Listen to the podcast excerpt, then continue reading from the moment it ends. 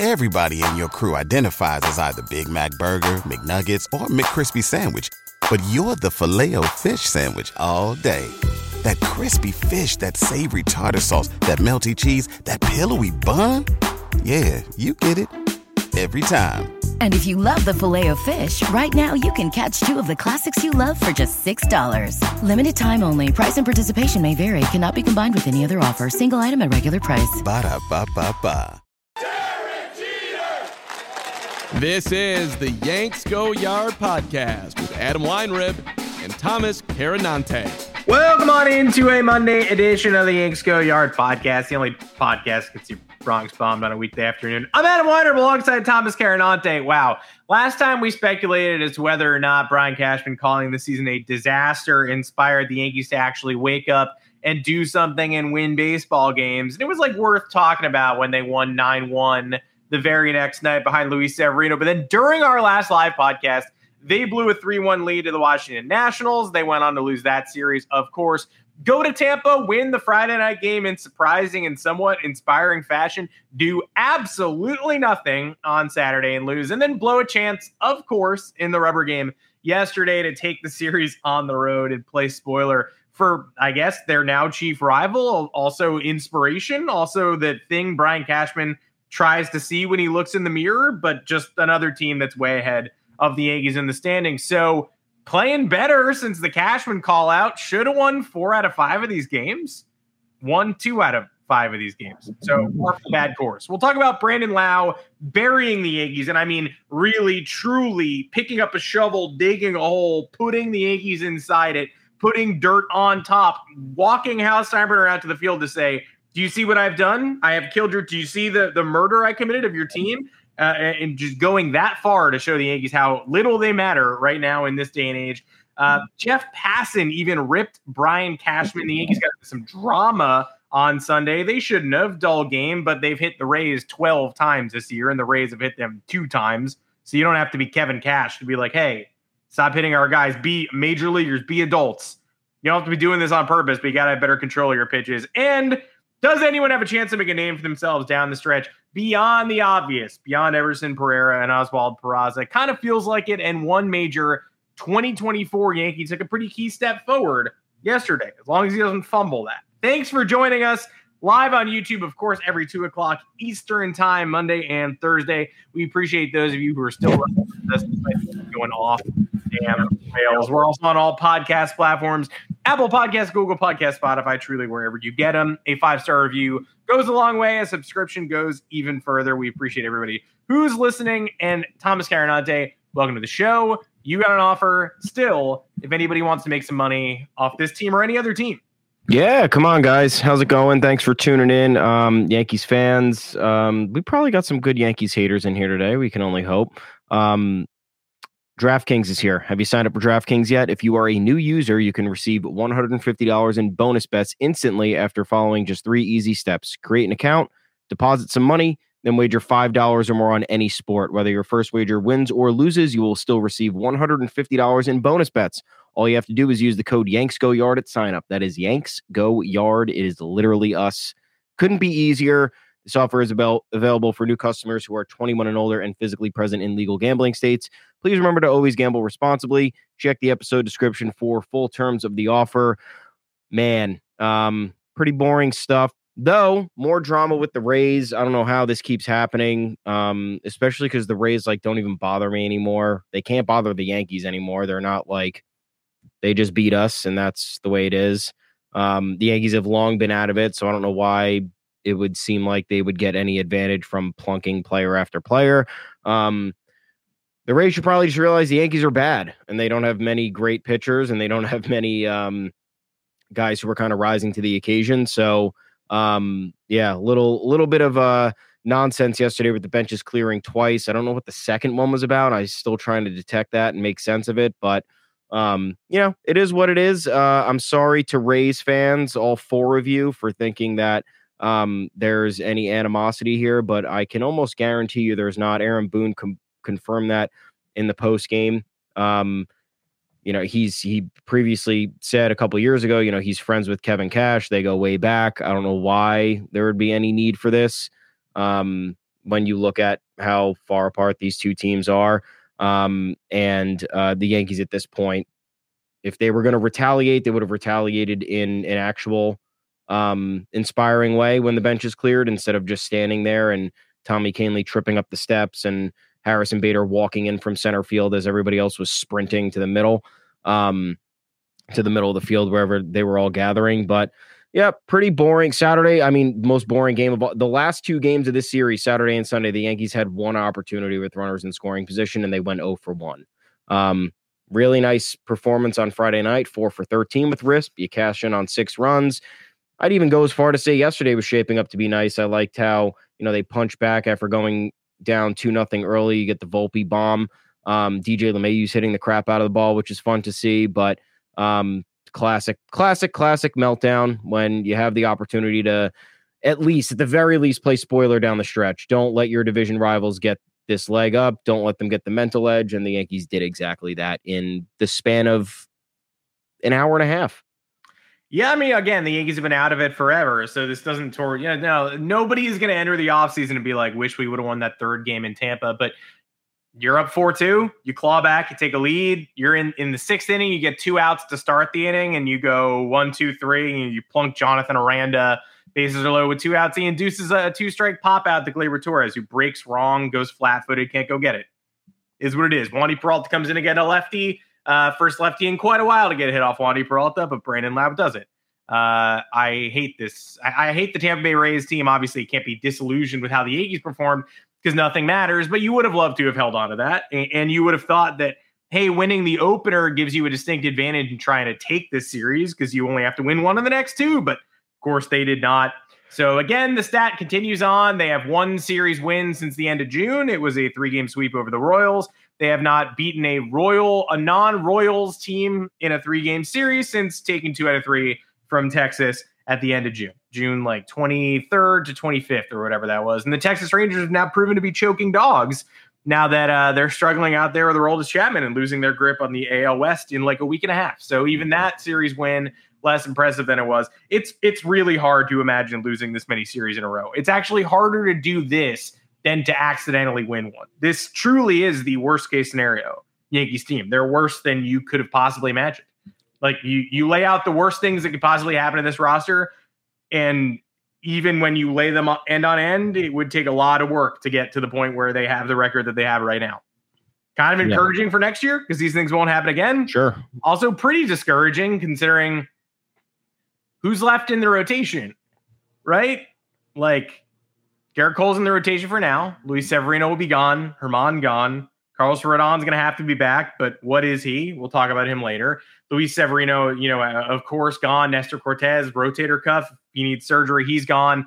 Uh, there's no Clarke Schmidt. Great, good. Hope he's around next year and he's getting some good run above his career high in innings pitched this year to go six and two thirds in Saturday's snooze fest was pretty big deal for him, especially because again he was he's at the level of innings where he should probably have been shut down already. But it's nice they're able to get all that out of him. Uh, he's probably going to get shut down soon. We'll go to Randy Vasquez, Jhony Brito for the rest of the year. But this rotation went from being the best rotation in baseball with Frankie Montas in the fifth spot to completely empty. Nobody's in there. And the bullpen, Clay Holmes is entering his final year of control. You sure you want to bring him back for 2024 with this team, what they look like? Do, do you really need him? Not really. Uh, Wandy Peralta entering free agency. No, thank you. Ron Marinaccio is supposed to be a big controllable piece of this bullpen. He's at AAA with an eight ERA. Uh, Michael King is a starter now, apparently. Tommy Kahnle has allowed eight of nine inherited runners to score this year and is somehow one of the worst high leverage pitchers in baseball. Gaudy ERA, but that's about it. Jonathan Loáisiga has looked great. Ian Hamilton's been mostly good. But they, if they print bullpen arms, they're going to have to print like five this offseason. Remember Jimmy Cordero got year-long domestic violence suspended too. Great, great group of guys they've put together here in the Bronx. So the issues don't end with the lineup all of a sudden.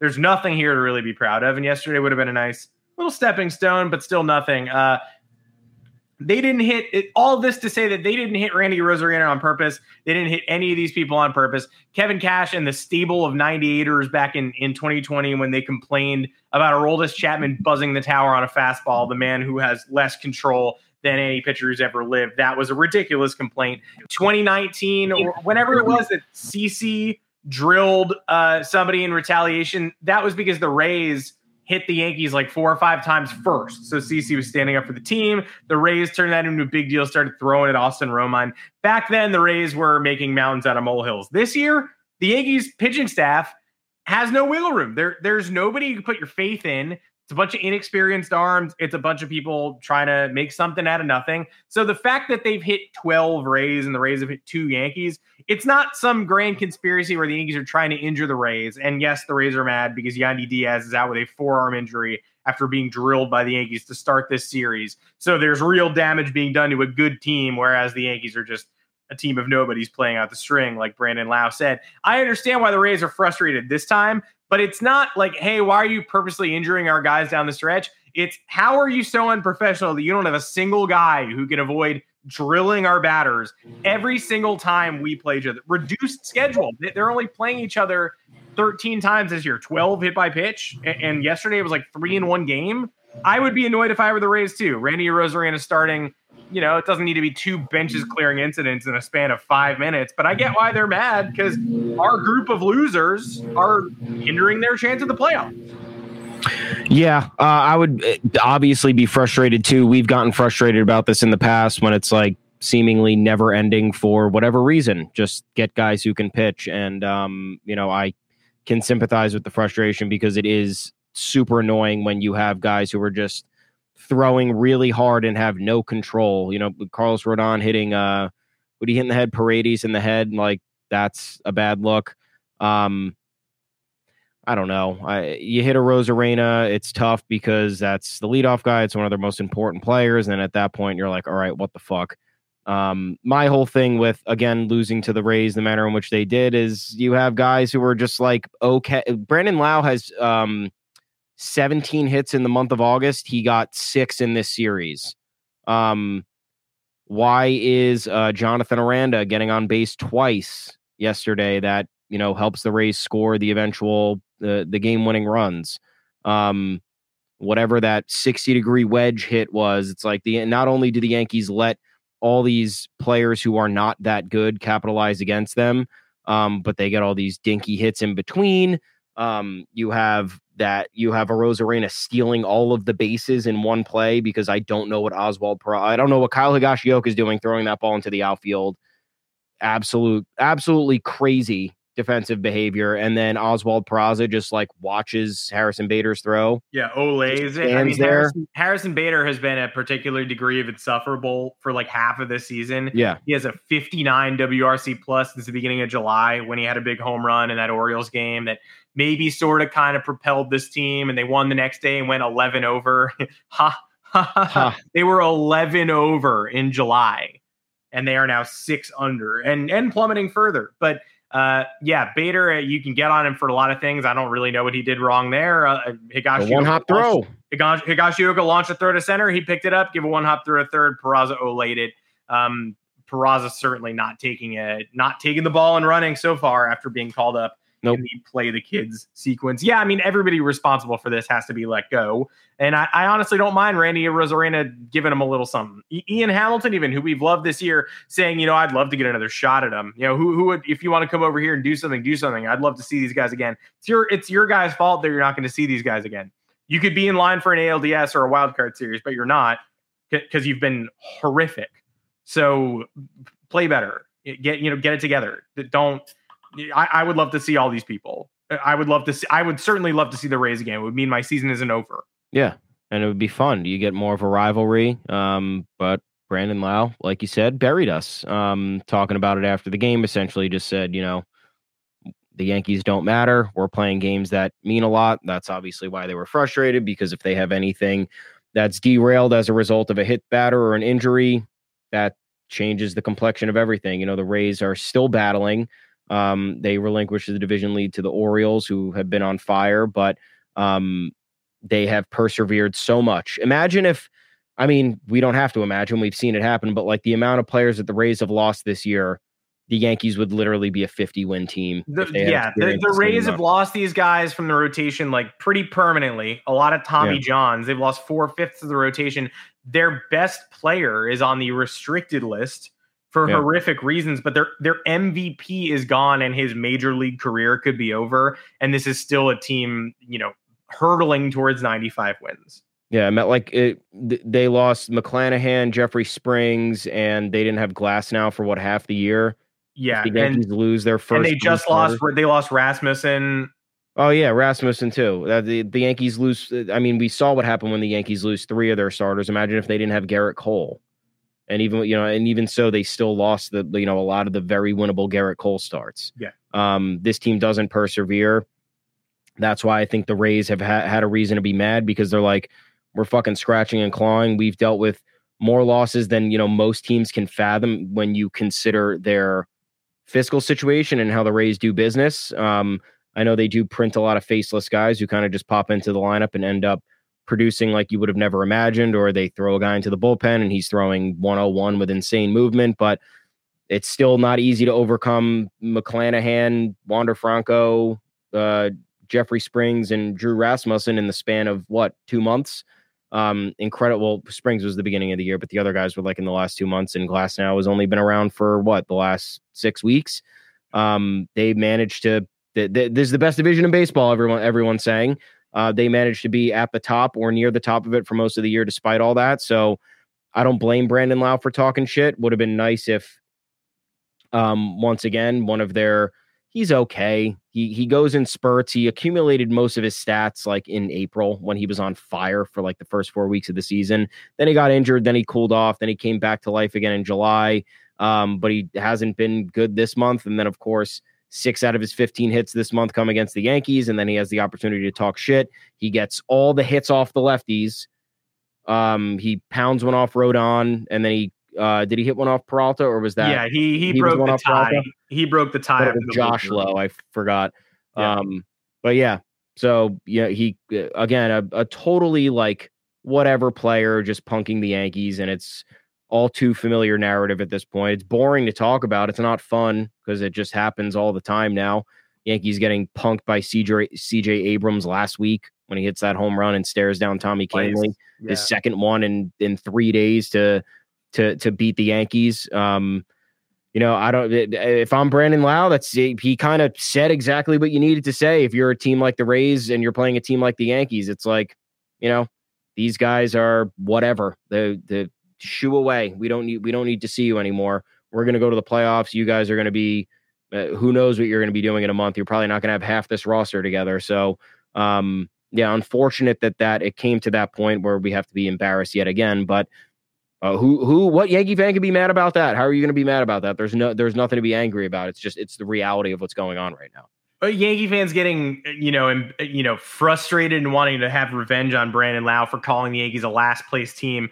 It's just like the Rays screaming at Aroldis Chapman for having poor control three years ago. It's like read the room. You're a last place team. What, what yeah. do you want? I, I mean, he he elbowed you into the ground. He he put you in a box. He buried you beneath the surface of the earth you're dead now, but you are a last place team. The next month of baseball does not matter for you. No. And if somebody on the Yankees in the Yankees lineup were to go down with a short term injury, if if somebody were to get a pinky fractured or, or get hit on the forearm and have to miss a week and a half, that would not matter at all. It would be a bummer. You would be like, oh man, and nobody wants to nobody wants to get a bone broken, but that would not hinder 2024 whatsoever. It would just change the calculus of who starts these meaningless games. It would mean nothing. But Yandy Diaz being out out for a couple days, potentially longer. The Rays are jockeying for first place with Baltimore. Baltimore just lost their closer. They're looking to hold on to the top wild card spot. There are plenty of hungry teams in that mix. Like Houston and Texas are on the verge of falling out of the wild card. Rate. Uh, they're like two and a half up on Toronto and four and a half up on Boston, I think. But they're those are some real teams where like Texas yeah. could win seven straight and start threatening the Rays. Like it's not like they're in the wild card race with some also Rans. They have to play well if they want to make it to the postseason. So Brandon Lowe's right. Them losing people impactful. The Yankees losing people does not matter at all. and the Yankees need to fight. If they're going to play spoiler, play spoiler by winning some nice games down the stretch. Don't play spoiler by taking out your opponents with 98 mile an hour fastballs that you couldn't control. Yeah, and uh, like you said, this is talking Yanks called it glorified spring training. I'd like to call it extended spring training. We're just getting a head start on spring training uh, with the with the um, with who we're playing. You know, bringing up bringing up the guys. There's talks of uh, Jasson Dominguez potentially coming up. I don't know how I feel about that. At this point, I don't care. Um, I, I do. Uh, I do not know the value of it at this point, unless the guy, unless the players are absolutely ready and there's no competition left for them to face. Like expanded rosters exist for a reason when September comes around, but like, I don't know if I like the vibes on this team. I don't know if any of the veterans are actually going to help the younger guys. Like, have they helped the younger guys that came up already? Peraza has been bad. Yeah. Um, Pereira, uh, haven't really seen much of anything. Um, Volpe's obviously weathered the storm this year, but he had the comments about how the team's just not having fun, the team's not gelling. There's a clearly a lack of chemistry. So why are you going to bring a formative rookie, another formative rookie into this mix to either disillusion them or put them off the fast pace or fast track that they're on at that point? I don't know. Um, we talked last episode. I just think it's Dominguez is on fire right now because he just thrives with better competition. You saw him in spring training tearing the cover off the ball, and then he went back to double A and he was batting under 200. He was getting walked all the time. It wasn't really a conducive environment for someone of his talent level. Um, but then again, like AAA probably is fine for him for the last month of the year. Um, and unless the Yankees have this grand plan to have him in the starting lineup for 2024, maybe that has changed with Harrison Bader's future with the team. Um, I don't necessarily see the value here. And plus, you could probably just get by the first month of next season without Jasson Dominguez in your starting lineup or your opening day lineup if you need to get him the necessary season. Again, only 20 years old. There is no rush here. This team is not contending this year. They, uh, you know, I, they need to stay afloat in the first couple months next year, but it's not like Jasson Dominguez is going to change them, you know, turn them from going nine and 13 to, you know, 15 and seven. I don't think that that's going to happen. Um, but yeah, this point, it's just a big tryout for next year. It's a, it's a good, um, barometer for what they might be able to be working with in the offseason. And then it'll kind of limit Brian Cashman's scope because we want him making as few moves as possible, um, with all these players departing and, you know, with whatever is going to be available in free agency on the trade market. But um, I don't know who else needs to prove themselves over the course of the next month because even the veterans do at this point. Dominguez, I don't I don't really get the benefit of calling him up in September. He could spark he's red hot right now. He could theoretically spark this team, but they don't need wins. So why even take that chance? Let him continue dominating AAA. I think dominating AAA is better for his future growth than being called up, thrown into a pressure cooker, being turned into a savior, being told like, why even show him this toxic clubhouse? Clean it up before you bring someone in who might be a huge part of your future. Uh, and he's been absurd at AAA to start his his career there. In seven games, he's hitting like 480. It's what he did at Double A last year. He hit 450 with three homers in the playoffs, and then struggled in April, May, June. You never know. So, uh, you know, him dominating AAA does not indicate that he's ready for the majors. It is, it's awesome. It's great to see. It's I'm enjoying it a lot more than I was enjoying April, May, June. The indicators are all there that he could be as special as we once thought he was if you strip away the Bo Jackson, Mike Trout comparisons. But I don't see any reason for him to be in the big leagues this September. Again, maybe you want to ride the lightning. Maybe his hot streak propels you to a playoff berth. Well, that's dead now. So who cares? Like I that's the only argument I can get for it. Either way, he could be up next year, either way, whether he's up now or not. So keep him yeah. at AAA and then let him compete for a job in spring training, like Anthony Volpe. I'm much more interested in the players who are already here, plus Austin Wells, who we know is probably going to come up because again, yeah. they DFA'd a guy. They didn't need to DFA just to clear a 40 man spot, just to call him up in a couple of days. That'll be exciting. I'll obviously watch that. Um, but I think the player with the most pressure on him in in September is Carlos Rodon, who you and I agreed when he went down for the count again two weeks ago. Like, all right, we don't need any more. It's all good. The season is a wash. It's over. And he apparently wasn't that injured. The hamstring was fine. He fought his way back. Uh, and okay, great. Now that he's back, uh, he's got people calling him very unfairly the worst signing in Yankees free agency history because he got hurt in spring training. A chronic back condition was detected. He rehabbed for three months and he came back and looked decidedly uncomfortable when he came back. If you want to judge Carlos Rodon on his output so far, then you're gonna you're gonna do it anyway, whether I tell you you should or not. You know, you're the kind of person who thinks this is over. Year one looks like this. Surely year three will look like this too. You want to do it, you can do it. He's been awful. Um, but I think uh, I, uh, I, uh, an honest person would just say this is sad. It's upsetting that we got someone who was exactly what we needed. Then a complication arose before he even really got to pitch for this team, and then he came back a shell of himself. So you want to prove you're not a shell of yourself, and you want to prove the back isn't affecting location, which is what he said. He was like, "I got the stuff, I don't have the location." Uh, he talked about fastballs and predictability and how he is a predictable pitcher. Everyone knows when the fastball is coming, and if he can't locate it, it's less effective. Maybe he needs to change his arsenal and become a different pitcher. That's for the offseason. Right now, during the regular season, he needs to prove he still has the stuff to compete. He struggled against the Nationals in his first start back, but he pitched well enough. Yeah didn't get a lot of swings and misses, but only allowed one run to a team that tattooed plenty uh, of different Yankees pitchers in the third game of the series. The Nationals have been better than the Yankees for quite a while now. So the results were there. And then yesterday, uh, first runner scores on somehow it's an earned run, the ball that got thrown around the infield and the outfield Crazy. and the infield again. Then he gave up a home run on the very next pitch and loaded the bases and worked his way out of that. So it doesn't take a genius to show that both of those things are connected his next pitch after the mess on the base paths was poorly located and got hit out by Brandon Lowe. He one two, you yeah. know, A to B doesn't take much to, to make that happen. Ultimately, he recovers, throws four and two thirds innings, doesn't allow another run, strikes out seven in the game, works his way out of that first inning trouble, and hits 98 on the gun with high gas in one of those middle innings. Good start yesterday, coming off a start that most people would agree he kind of skated by without his best stuff. He doesn't have to be a superstar down the stretch. He doesn't have to do more than go four or five innings in these games. He just needs to prove there's something there so that when he comes back next year, they got to bubble wrap him. They got to insure him. They got to get additional rotation pieces. But he can't be entering. He has to be entering spring training in prove it mode and build on momentum from last fall rather than there's nothing here and it's already over. Yeah, I mean, people are they're people are just so ill to to say that this is the worst free agency signing in Yankees history. Is you're you're you're you sound like a Red Sox fan. You sound just like someone who's feeling sorry for themselves and just wants something to be miserable for the sake that it was it's been miserable for a while. So let's continue that. Um, Carlos Rodon, we talked about this when he was injured in spring training.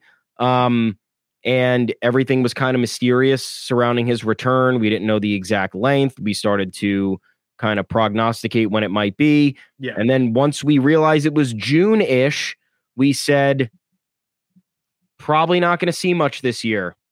He already missed almost half the season. Why do you think he's just going to start pitching like an all star after not having a spring training, after dealing with one injury and then getting hampered by another? And the second one was a mysterious one that was probably affecting him. I'm not making any excuses for what's happened, but like the events that have transpired suggest that you are not getting a full all-star or even capable competent season out of this player or any player who has that type of injury trouble from the jump. Then you could throw in the factors of he signed a big contract with the most famous team in the league, so there's those expectations that, that get Which he sought he sought out by the way. I, I, don't i don't believe the comment saying he does not like playing for this team. I mean he he went out of his way to chase the yankees this offseason. He knows exactly what he's getting into. He said uh, you know, they should boo my kids if my kids struggle. Like I get what I'm getting into. That's why it was such a great signing and such a such a fun pivot for the Yankees to get somebody who wanted to be here yeah. and bring that fire mentality. And for him to immediately be compromised by a back issue felt really unfair to the general public and the man himself who was who was trying to take on this responsibility. Uh, that's why I'm excited to see what he does down the stretch. He is hard on himself. Yeah. He needs to be a little, you know, he needs to get ready to channel that fire again. Yeah, and I look, I think the last two starts have been totally fine. Anybody who's looking at this through the lens of the contract and not getting the immediate results, like, okay, do that if you want. You're just going to constantly be frustrated. There is no scenario in which a player just jumps off the I mean, maybe Clayton Kershaw, who is a legendary Hall of Fame talent. Clayton Kershaw popped off the IL and then just throws six scoreless. Okay. Um, but for a situation like this, like this is a build back. This is a complete build back for Carlos Rodon because then his season ended up getting hampered again by an injury, and then he was on the shelf and hasn't had the consistent um, playing time. He hasn't had the consistent reps. He hasn't had the consistent practice to get himself to where he needs to be, and that's what professionals need to do. They need to be dialed in. They need to be making sure that they're getting all of the work that they need to do to be prepared for a given start. I liked what I saw the last two starts. The velocity's there. That's good. Slider was kind of fucking on yesterday when he was putting it in the spots that he wanted to. I thought the egregious pitch of the day was the 0-2 pitch to Lowe, mislocated the fastball. Like yeah. he knows what's fucking wrong though, so that's good. He knows when he's not locating. Like that's his biggest problem. He knows that he's fairly predictable with his pitch mix. So like he knows he needs to have the stuff and he knows he needs to be on. So if he can take the last month of the season to detect what is wrong there um, or to be able to overcome the back issue or overcome the hamstring issue or whatever it is. Because remember, when you're injured too, for as long as Rodon is, uh, or Rodon had been, um, your mechanics get affected. There's just no way around it. If you're not having that repetition with your windup, with your motion, with whatever it is, same thing. Same thing goes for hitters. Like, kind of feels foreign to you. It's like, oh shit, now I'm being thrown back to the wolves, and I have to make a major league start. Again, yes, the guy makes $27 million a year. The grace period should probably be a little bit less for him, but that's not the reality at this moment. This is an oft injured guy. He's had a lot of problems in his career. He's obviously, I guess, we thought the the light was at the end of the tunnel um, after his uh, season with the Giants last year. Um, and uh, especially because his injuries this year have been like unrelated to all anything that he's had before. Like this was a mm-hmm. different forearm injury. Most of his problems were elbow and shoulder previously. Then you get a weird hamstring back opposite end of the forearm injury this year. Um, bad luck could end up being a bad signing. I'm not ruling that out. I'm just not calling it fucking quits after what has he made 10 starts 12 i don't even know how many it is but um they're not going to they're not going to blow you away. You just at this point want to see progress and if you're going to sit here and complain about his inability to now morph into an ace during a lost season, then you're making life harder on yourself for no reason at all. Yeah, I wish he'd gone over five innings yesterday, but he beefed himself up in that first inning and then recovered nicely found a good rhythm in two, three, four. Yeah. It's not a great start. I'm not going to be like, that's peak Rodon. It was just a nice step forward in what has felt like a lost season. He could be, the comments are right. He could be buried in four years if nothing sure. goes well. Yeah. But no one is trading for five more years at $30 million a piece this offseason of a guy with a 5.97 ERA. So you better figure it out. Yeah. You better hope he shows progress down the stretch and you better hope he shows up next season healthy because you're not offloading that contract. That is that don't even think about it. That's yeah. Stanton is an impossibility. This is beyond that. No, that's no chance. So so don't even consider it. It would be great in a fantasy world.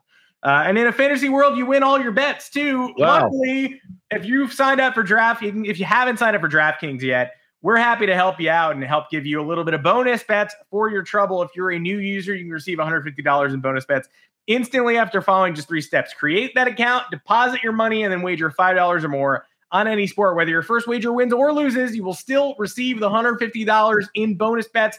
All you have to do is use the code Yanks Go Yard when you sign up. It's an easy one. It's the name of the podcast. The offer is available for new customers who are 21 plus, physically present, legal gambling states. Please remember to always gamble responsibly. Check that episode description for the full terms of the offer.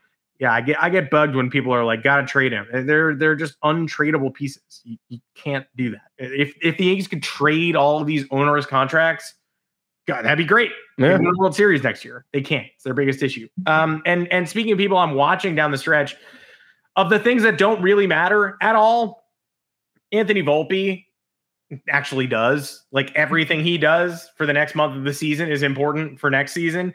Uh, the splits are getting gargantuan enough after the chicken parm adjustment. It's been over two months now, and he's been like a 120 WRC plus player. We're allowed to say it now that he's actually made great strides, but a season doesn't end at the end of August.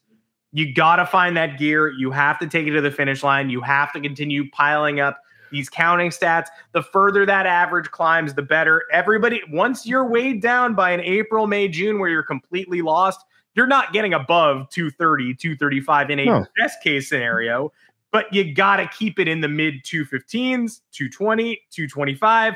We can't be watching that average dip lower than it currently is. And that's going to take the foot being on the gas pedal during the final month of the year. Baseball's hard.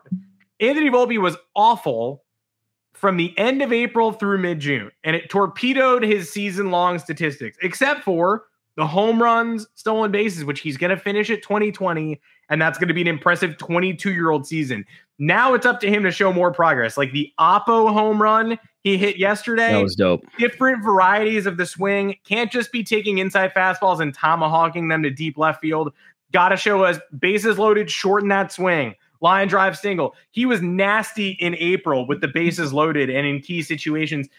Cleared the bases in Minnesota, kept the line moving with that huge hit in one of those games, had a huge hit with the bases loaded in Texas long before this season went off the rails. Then he became a different player, got lost, found himself, has the opportunity to show the Yankees that not only is shortstop handled next year, but it's handled by somebody who could be a 23 year old all star.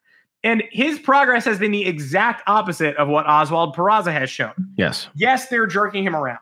Yes, they used him sparingly in the second half last year, and then he started an ALCS game, and then they demoted him, and they promoted him, and they yo-yoed him, and now he's back. I get it.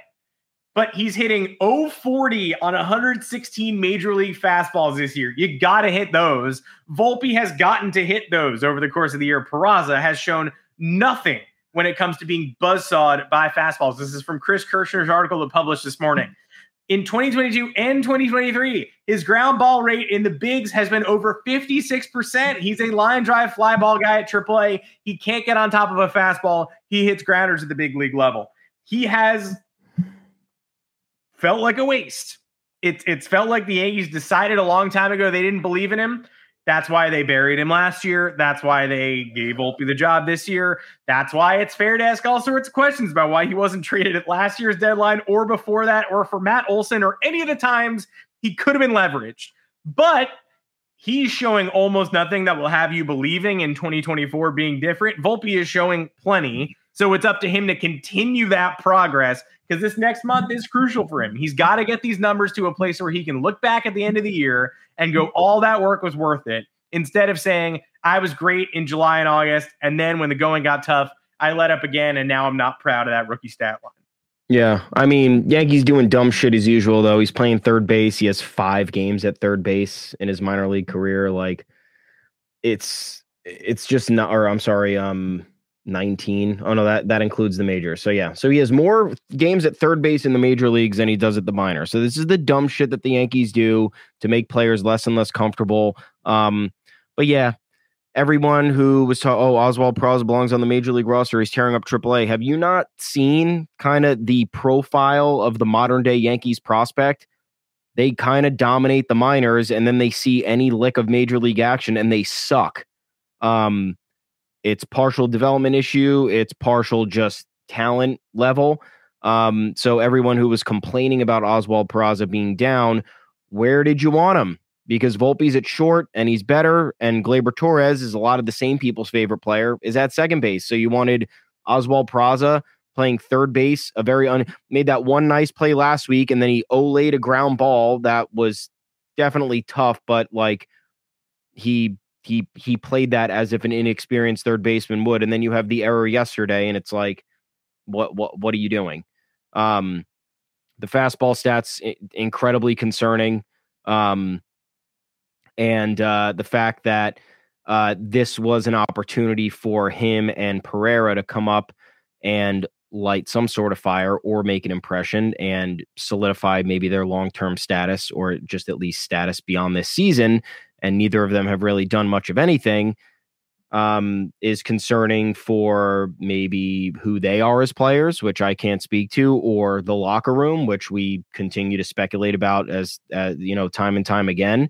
Um, but yeah, this is a guy who really needs to prove himself because then the groans will be louder because there is a lot of frustration that one of him or Volpe weren't traded when the Yankees had this giant surplus. They have all these shortstop, they they have all these middle infielders that they claim are valuable beyond belief, and they have zero trade acquisitions over the last three years to show for it. So, what are you doing with all this talent? Why are you burying this talent, or why are you waiting until the last minute to bring up this talent and then you get nothing out of it? Um, I don't think it's necessarily his fault. I don't think he's put being put in a good position. I don't like moving play. It's already uncomfortable enough to go from Scranton, Pennsylvania to New York City.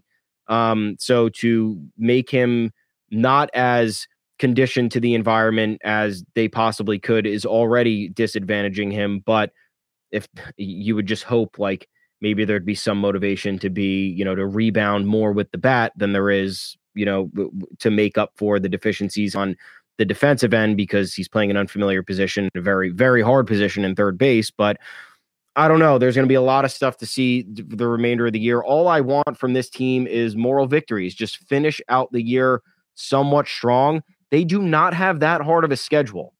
Tonight, no. you start four games against the Tigers. Then you go to Houston. Okay, three games. That sucks. Then you're home against the Tigers. You're home against the Brewers. The Brewers can't hit.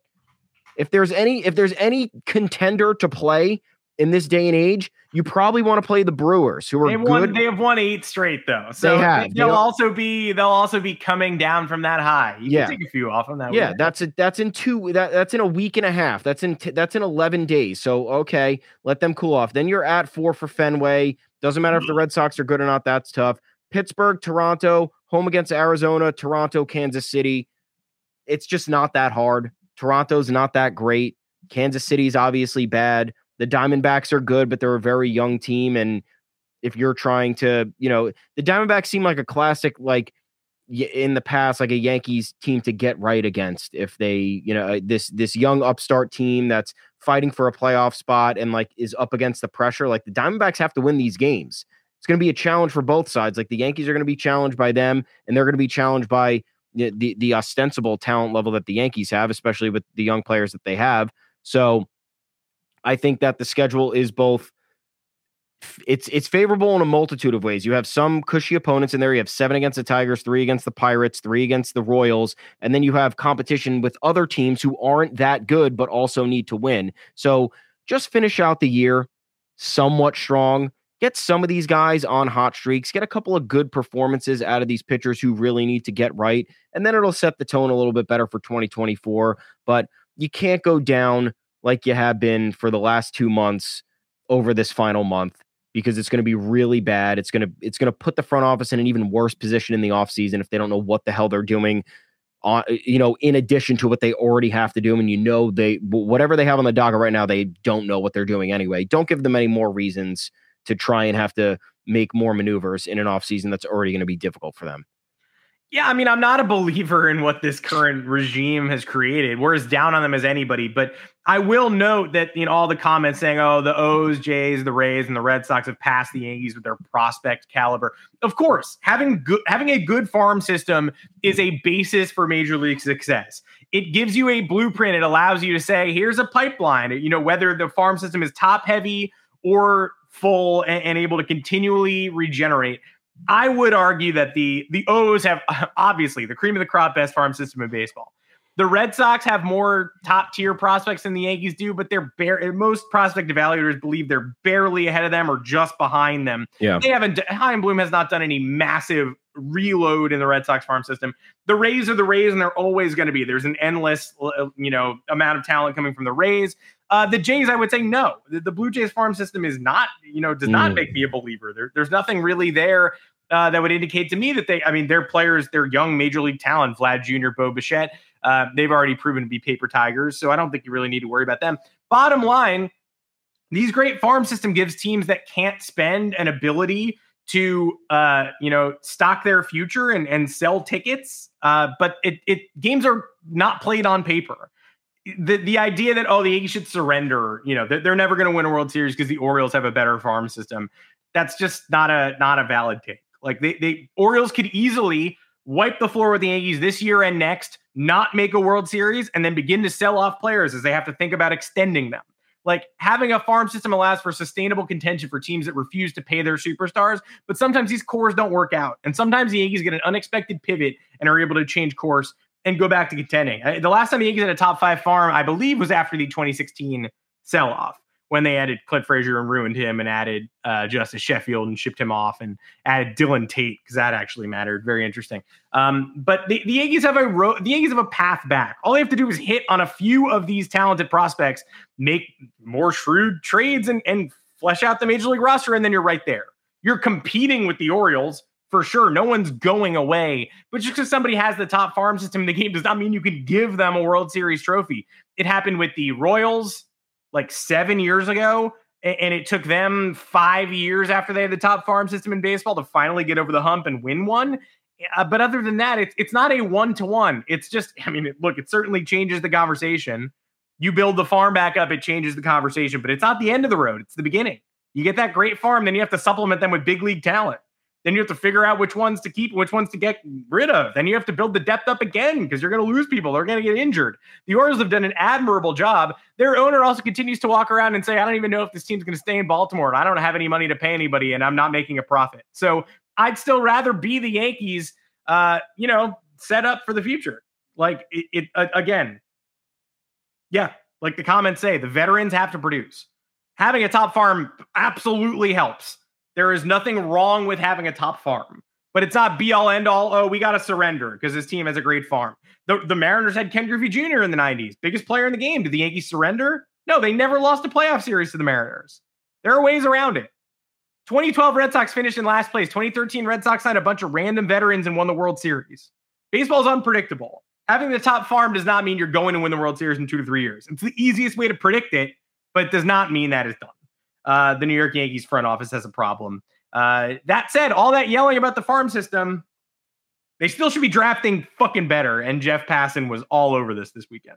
Yeah, we're complaining about the Yankees not having a top farm system, right? Um, they've managed to contend for a good while. Obviously, it wasn't they haven't won a World Series since 2010, but they've been in the playoff conversation for a majority of those years.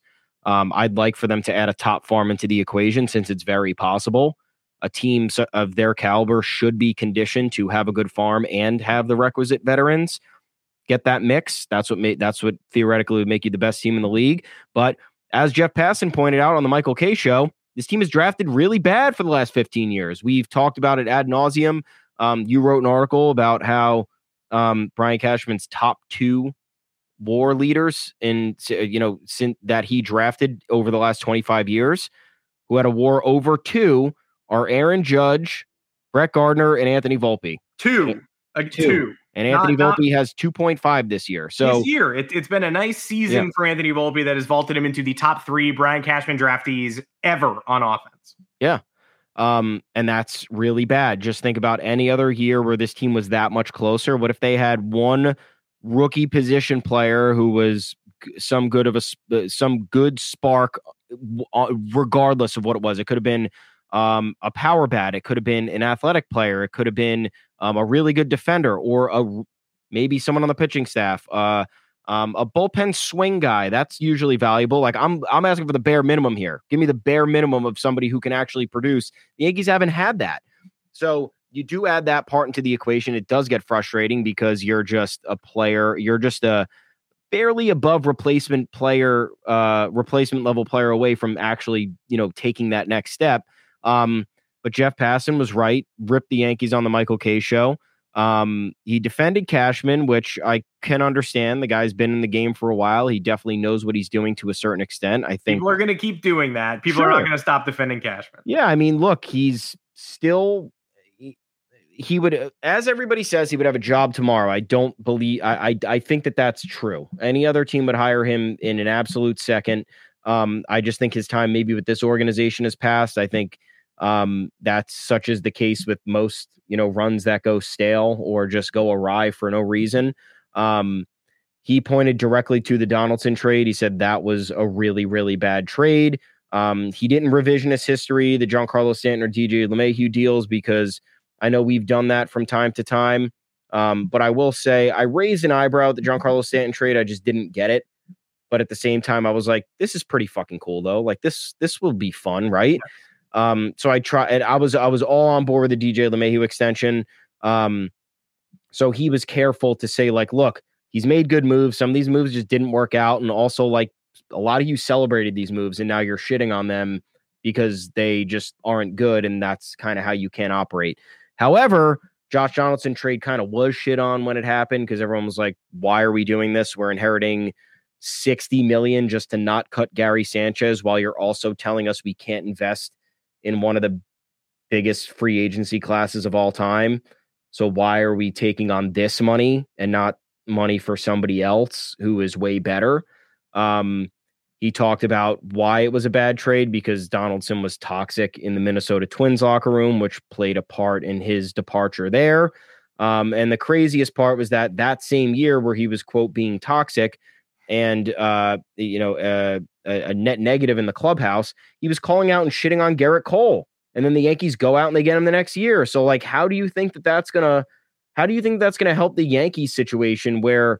you're kind of disrupting the balance of power. Gerrit Cole's your highest paid player at that point, and you're to bring in a guy who's challenged him through the media on like on multiple occasions and had a bad reputation in his previous clubhouses. Like what?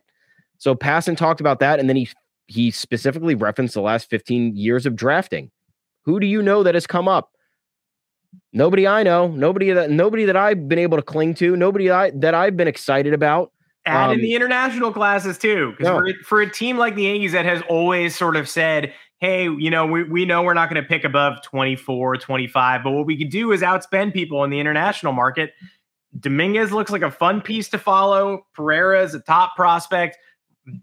Robinson Cano b- bore the fruits, but there was a whole generation in between. Acuna, you missed on. Julio, you missed on. Albies, you missed on. Like uh, the he who must not be named to the Tampa Bay Rays, you missed on him. Devers missed like all of these international talents that theoretically could have been Yankees for money alone. The Yankees picked the wrong guy. The Yankees oh. splurged on Wilkerman Garcia and and whatever the, their names were in 2014-15. They splurged on Jesus Montero. They picked wrong for like a decade again.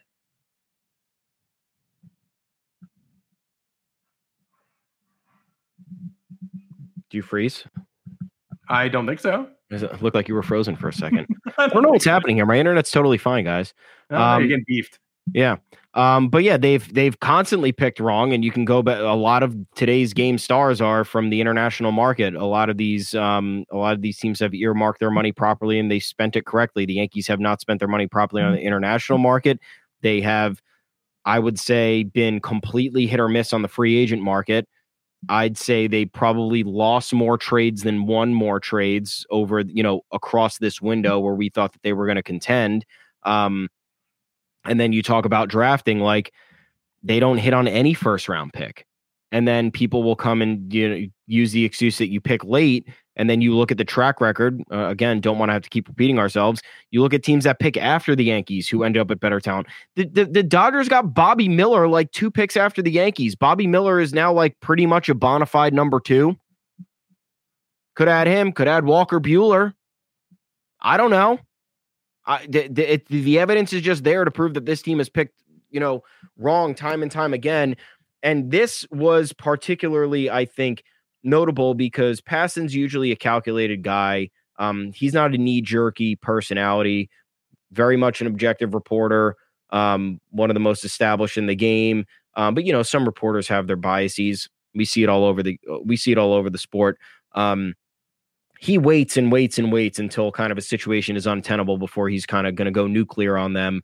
Um, and I think him appearing, Michael Kay, voice of the Yankees, him appearing on the show and him vocally being um, against the moves that Brian Cashman has made that he feels put this team in a bad position at this point that has them under 500, that has them on the brink of missing the playoffs, that has them on the brink of finishing under 500 for the first time since 1992. Um, I think that holds a lot of weight. And then I think, you know, you kind of look back to Cashman's press conference last week. I still don't think it's kind necessarily true, but it does make you wonder if maybe he was serious when he said, that everybody would be evaluated in the offseason but in terms of their job security because eh, some of the mistakes the Yankees have made were able to lie dormant for a while because of the the the there's just the the baseline success that they've been able to have, right? Making the playoffs, winning the ALDS, like that's conditioned with Yankees exceptionalism. It's like if you don't go to the ALCS, and look, we'll say it, you know, we're spoiled fans, but that's the mentality. It's like if you're not in the ALCS, you're kind of a schmuck. If you're the Yankees and you have the resources the Yankees have, and you have what you know, all the resources that they have, like they should be right there every single year. That's why and, they shouldn't have won one title from 2001 yes. to now because they're in the ALCS every year in the World Series in 01, 03. Like they, they should have at that point when they were just out muscling people have bought their way to five World Series appearances and they only made, you know, post dynasty, they only made 03 and 9 mm-hmm. And then 2010 to present, like the ALCS became rarefied air yeah. They made it in 17, 19, and uh and 22, barely, technically. Yeah. And never advanced past it because they ran in the same team every fucking year. Yeah. And then those teams obviously had better draft picks. Talk the you just want to talk the Astros. I understand that they've been in a favorable position because of their tanking, but guess what? They hit on their picks. They also got Jose Altuve from the international market. They sold high on relievers at one deadline and got Yordan Alvarez from the Dodgers. Made the Verlander trade. Made the like, Verlander deal. Bregman and Correa were a big piece of why yeah. they were so talented, but they were not a team that is Bregman and Correa and a bunch of 50-50 balls is not going to win the World Series. No, it's not. I mean, you're looking at insert any other star alongside Aaron Judge right now. The Yankees are not going. The Yankees might not even be a wild card team. Dallas Keuchel. Dallas yeah. Keuchel did not come from the Astros tanking. Like it, George Springer was prior to executing that tank. That was a smart first round pick yeah. towards the back of the first round. They got Correa and Alex Bregman and Mark Appel for mm-hmm. those first round picks. Obvious, I no discounting Correa and Bregman, but that's not 12 players. No. Um, Chas McCormick, 21st round pick. Um, they hit on Kyle Tucker in 2015. Um, Jeremy Pena, third round pick in 2018. So that was after all their success. George Springer went 11th overall, obviously higher than the Yankees usually draft, but the hit rate of 11th overall prospects. And Springer, when he was selected, was like a swing and miss king, and they developed him into being a 30 30 guy who killed the Yankees. Good development. Oh, and how dumb are we? We forgot about Cristian Javier, international signing. Framber Valdez, international signing. Cheap international signings, yep. too. Those guys did not make big money. Urquidy, international signing. Like, not the greatest, but contributing major leaguer who uh, who is who has been fine. Um, Hunter Brown, good draft pick. So like the the list goes on. The the fact that they've hit on that many is is is probably unrealistic, you would say. But like if the Yankees hit on 30% of theirs. Hunter Brown, different. Hunter Brown, fifth round pick from Wayne State. Like you can do, you can do that if you're the Yankees. You can do that. can do that. They can do a lot of things, and like I, th- I think the biggest point now with Passan saying this is that the Yankees' problems in or deficiencies in all of these other realms of the game were able to lie dormant because of their, you know, winning record, which I think is an arbitrary streak. But say what you want. Um, playoff appearance. Okay, great. Like, you know, NFL teams get to the playoffs at nine and seven. Are you, you know, throwing a party when they get when they get shithoused in the first round? Like, no. So the fact that the Yankees had these streaks alive, they had the pedigree with the franchise, they had a couple of 100 win seasons in there. It's like you thought all these problems were really going away. And in reality, they were just boiling under the surface. And now here they are. And this is this is one of the worst seasons we're going to witness in our lifetime based on the expectations based on the talent level and based on um, you know the outside perception. The orioles tanked like crazy too. And how many of the players from their tank are contributing to this year's roster? Adley rutschman one.